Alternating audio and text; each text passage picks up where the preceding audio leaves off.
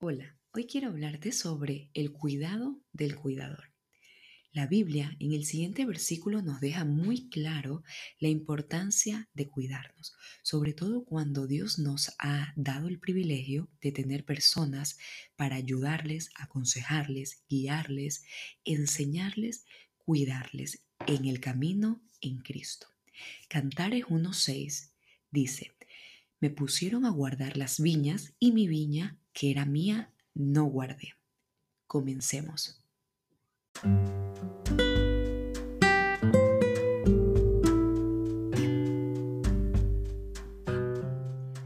Veces olvidamos esto tan importante que es primero cuidar nuestra vida espiritual, nuestra vida emocional y física.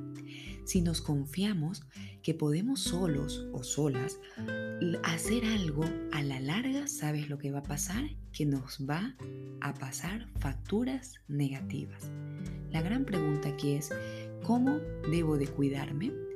Primero, una relación permanente y sincera con Dios a través de la oración y la lectura de la Biblia nos ayudará a seguir creciendo y transformará nuestros pensamientos. Segundo, Rendir cuentas a un líder o pastor también nos hace tener los pies correctamente en el suelo, sin creernos que somos alguien o que lo sabemos todo.